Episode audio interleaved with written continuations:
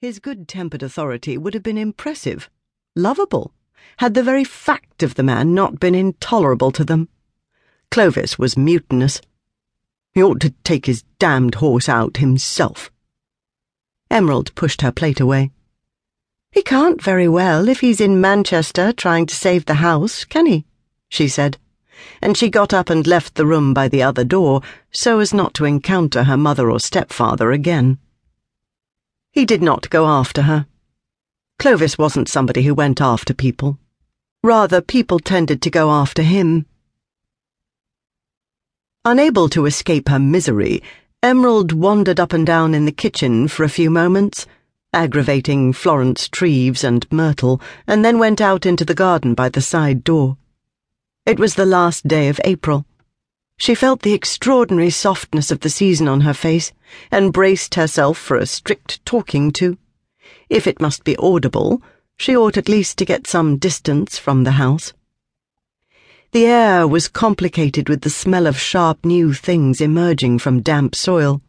Small tatters of clouds dotted the watery sky. To her left was the door to the kitchen garden and stables. Ahead of her, reaching far and further in the broadest geometrical sweep, was the country over which Sterne presided. It spread out beneath and beyond, reaching into straining, dazzling blue distance, where the fields became indistinct and hills dissolved to nothing. The house stood on a piece of land so cleanly semicircular, so strictly rounded, that it might have been a cake stand left behind in the landscape by some refined society of giants. It was covered with deep, soft turf, as one might lay a thick rug over a table, and all the busy pattern of fields, hedges, cows, and villages scattered beyond, toy miniatures a child's imagination would produce. From the front of the house, the edge of the gardens formed a ha-ha between order and free nature. It was bordered by a knee-high, sharp-trimmed box hedge, lest dogs should rush at it and fall off. Small children had been known to topple, although happily the slope, on falling, was much gentler than it first appeared. Clovis and Emerald, when much younger, had used to take running jumps off the apparent precipice, terrifying visitors unfamiliar with the topography, only to emerge laughing hilariously covered with dandelion fluff or mud or clinging claws of long couch grass. Emerald walked along the curve of the low box hedge with her head bowed, like a lonely merry-go-round horse. This helpless grief over what amounts to a few rooms and a rather poor roof is irrational, she began. And frankly, she stopped walking. Ludicrous. She turned her face to the house, the windows of which glowed variously. There's no use looking at me like that, she said to it.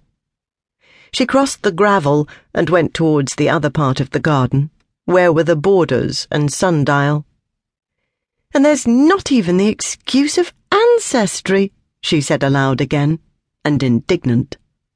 And it was true. No generations of Torringtons had lived at Sterne, no generations of Torringtons had lived anywhere particularly, as far as they knew.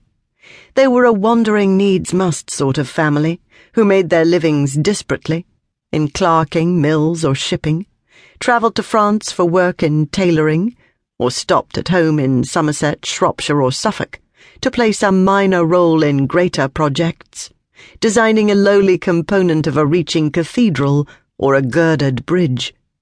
Some had been in business, one or two in service. There was an artist, some soldiers, all dead, all dead. Her father's life had been distinguished only by his having the daring to buy Sterne.